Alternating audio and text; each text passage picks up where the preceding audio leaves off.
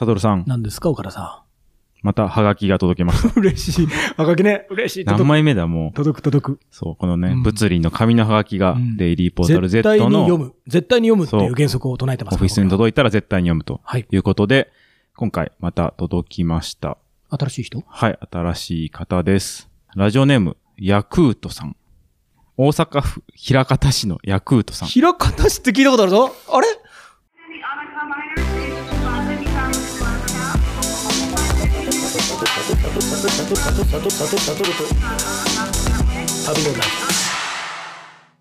枚方市といえばね、温度の片の節温度の枚方市ですが、すごい人来た。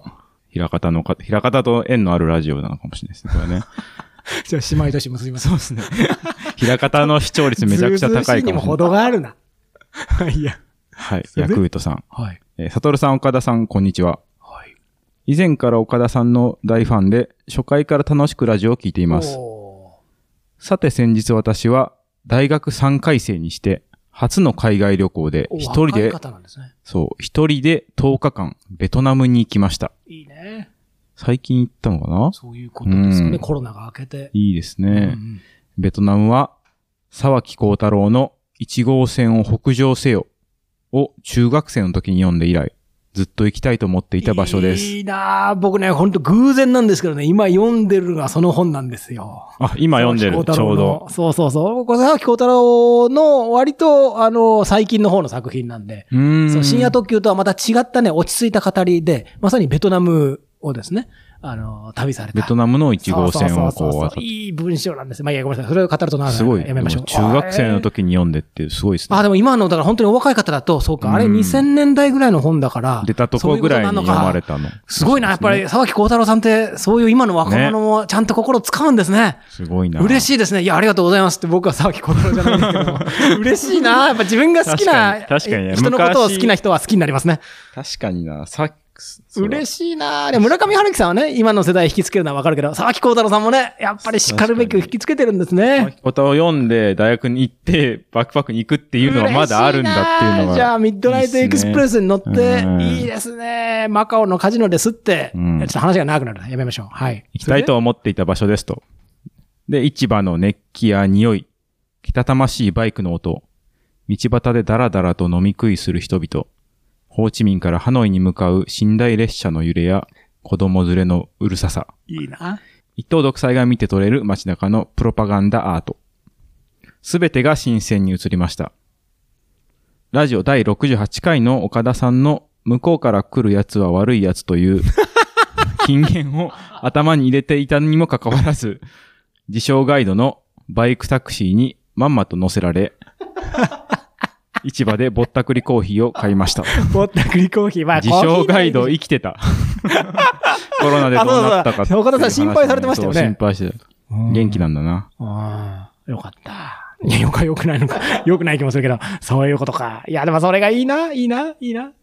えーお二人が旅行ビギナーだった時に失敗したことや反省したことなどはありますでしょうか？はは来たるべき次の旅行に備えるためにぜひとも参考にさせていただきたいです。というなるので、ねベトナムの絵はがきをね、いすごいたなだきに、一等独。裁の絵はがきですね、これね。いいですね。いいな一等独裁の絵はがきですねって言い方はわかんないけど。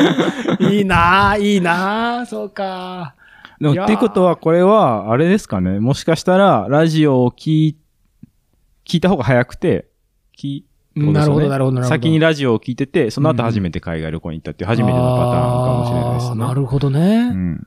そうか。いや、そんな若い方が我々のラジオ聞いてるの嬉しいし、確かにね。うん。聞いた後に行って、しかも岡田さんの金言。すごい、岡田さんリスペクトしてますね。金言かな？向こうから近づいてくるやつ悪いやつって、偏見？経験上僕も agree せざるを得ない、ある種の偏見。うん。あーなるほどね。でも引っかかっちゃった。あいいな。いいな。えーでも僕ね、実際、実はね、大学生の時、てか、社会人になるまで一回も海外行ったことないんですよね、僕。前おっしゃってましたね。そうそうそうそうれそう、あーだから、この人の方がずっとこれから旅行をね、して豊かな人生を送り得る余地はたくさんあるなってね、思いますね。で、この方何ご質問が、えっ、と、旅行ビギナーだった時に、うん。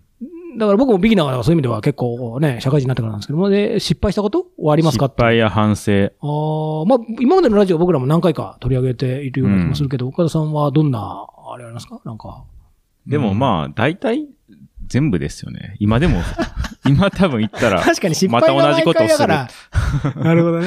そう。確かにね。そう。そんなにね、こうね、うんそう、僕もだから向こうから来るやつ悪いやつとか言いながら、まあうん来たら結局話しちゃうから。そうそうそう。だから失敗の対処能力が上がるだけで、失敗の回避ができてるわけではなかったりするんですよね。そうですね。ソフトランディング。そうそうそうそう ソフトランディング、まあそれ、だからハードランディングの時もあるけど、まあ警察の取り調べ受けても、まあ受けたもんか、みたいなね。うん。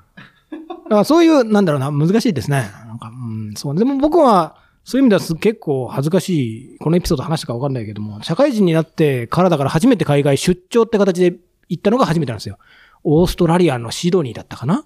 に行って。うんで、それで、まあその、詐称ビジネ、ビザですね。ビザを取っとけよって上司に言われて、うん。わかりましたって言って、で、僕、もう本当に、えー結構浮世から割と離れてたんで、はいそのビザわかんなくて、だから、クレジットカードを作り始めたんですよ。そので、上司に取りましたって言って、ビザカーしたらもう真っ青になって、あとお前一週間しかないんだよって言って、やばいぞお前って言って、ビビザ、ビザ分かってないのかお前本当かとか言われて、VIS いやそうそうそうそういやのビちょっとねザビザ社のカードを作ったと。そうそうそうそう。いや、本当に。ほんまに？本当ですよ。社会人2年生。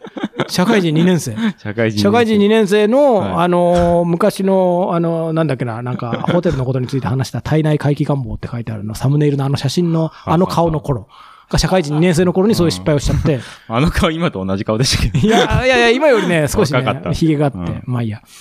そうなんです。だからそれはね、ビギナーの前の、なんかもう本当に、あれですね、プリミティブすぎる失敗ですよね。ビザの、そうそうそうそう。慌てて、慌てて。そのクレカどうしたんですか？そのクレカは、まああれは本当なんか無料のカードですよ。はいはいはいはい。なんかわかんないけど。審査がすごいみたいな。そうそうそうそう。うん。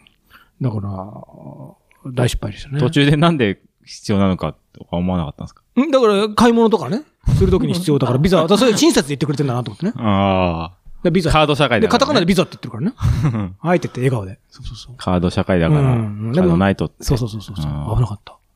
危危なかったですね危なかった。うん。っていうのがあるし、あと私も、そうですね、あのー結婚して最初に行った海外が確か同じホーチミン、ベトナムでしたね。で、そうですね、あの動物園が好きなんで動物園行って、はいはいはい。で、ゾウさんにバナナをあげて、で、バナナをくれる優しいおばあさんがいて、うん。あ、僕にバナナをくれてなんかね、ゾウにあげなよって言ってくれてるから優しいおばあさんだなと思ってもらって、うん。あげたら、その後になんかマニーマニーとか言って、な んか結構高めのドン、ベトナムドンを要求されて、あれ、はいこはいはいはい。のおばあさん優しくないなと思って、で、どんどんどんどんついてくるんですよ。やべ、失敗したわとか思ってね。バナナババアは。で、もう、そうそう、バナナババアという表現はうん、ちょっと不適切かもしれない。もう BB にこうやられて、BB ね。この BB がやってきて、で BB。で、なんか、しょうがないからお金払って、うんよくわかんないから手持ちのね、やつを払って。で、後で換算したら結構、千何百円ぐらいのバナナ一本、千何まあ百円。確かに。な。なんか、くれるもの全部もらっちゃうみたいなのはありますいや、そうなんですよね。だからニコニコってね、渡してきたら手渡、受け取っちゃうじゃないですか。そしたら急に面相が変わって、般若みたいになって、ね、お前はこれ触ったからとかってね。そう、触ると発生する法的責任とかね。なんか手も、持ってしまうと発生する法的責任ってね。お花、お花ですよって言って、ボランティアでお花を配ってますとか言って、お花をもらった瞬間に発生する責任とかね。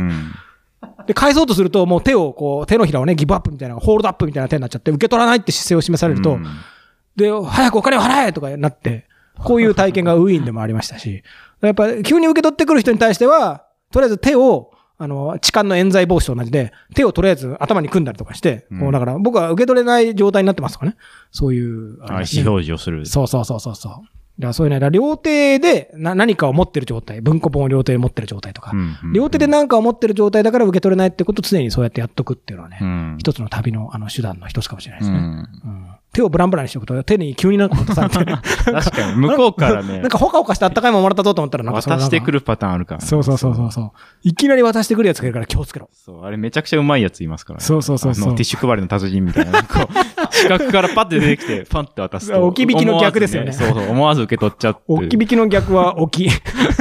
胸ポケ胸ポケ置き渡し。置き渡し。スッてね、スッて入ってね、うん払ってくれとかってね。そう。あれね、本当本当ね、結構怖いですよ。最初から画面が割れたスマホとか渡してきて、はいお前のせいで割れたとか言って、その瞬間を見てるやついないから。あるある。で、それでなんか、ね、パラノンヤックになった人がいて、ずーっと録音ボタンをね、オンにして、スマホをね、うんオンにして歩いてるやついましたよ。何が起きてもずーっと証拠が残るからとか言って。確かにな。でもそいつは録音ボタンをその消し忘れて、うん。なんか20ギガバイトぐらいの、なんか、なんか、なんか、なんかね、30週間分ぐらいの、なんか、そうなんだよな。そのなんか、うん。そうだ、カバンになんか入れられるとかもあるじゃないですか。そういう難しいっすよね。話とかも。そうそうそう。取られるより、そう。渡される方が怖いっていや、いうのはむずいんですよ。むずいんですよ。しかもね、ろあのーさっきの話に少し戻ると、録音ボタンを押し続けて、お前録音してるなってことがバレるとやばいオケージョンとか結構あるんですよね。そういう取り調べ受けてる時とか。う、ん。やばいんですよ。あと、ある種の人と面会をしてる時とか、そういう時も録音ボタンを押しているかどうかっていうことで、ちょっと次のステップの結果が変わってくるケースが、あの、あるので、うんそういうのに気をつけた方がいい。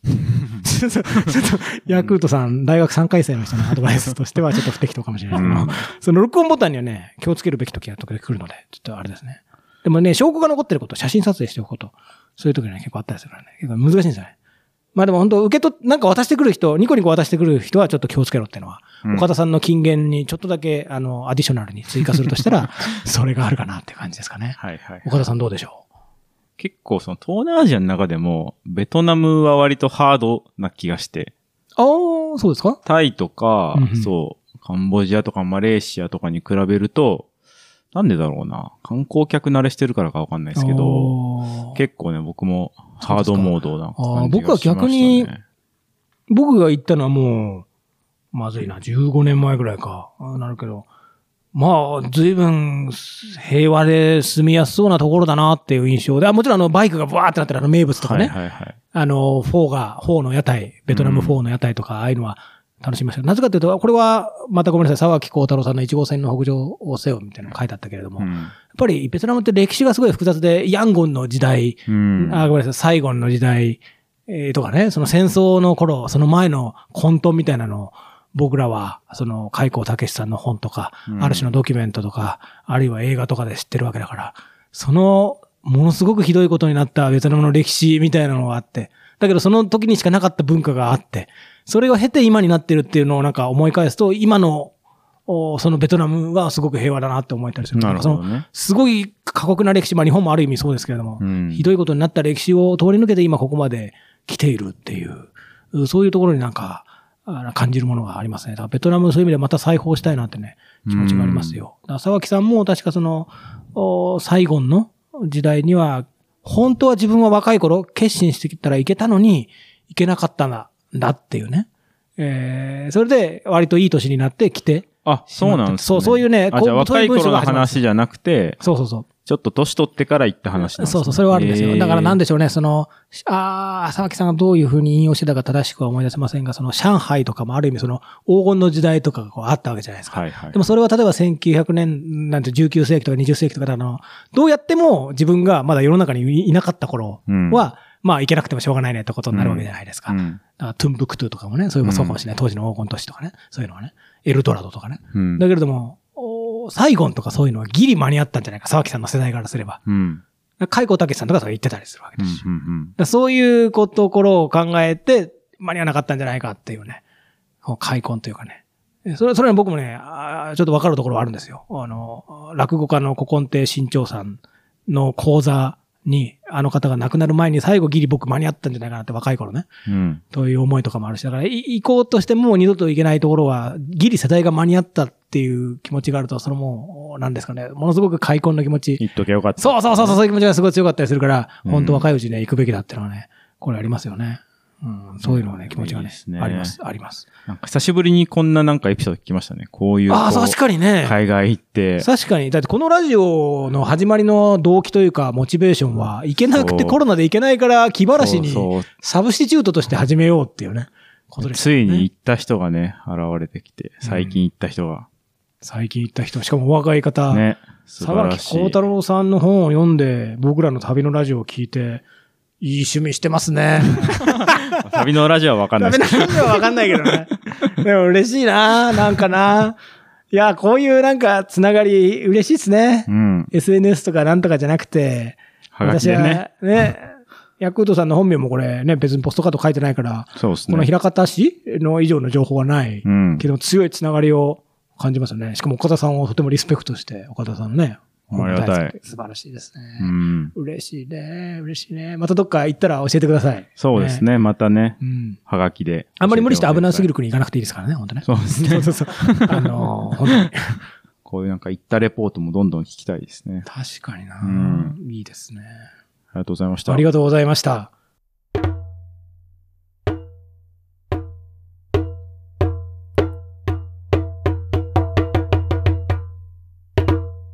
サビのラジオ、この辺りでお別れしたいと思います。本日はベトナム語で、さよなら。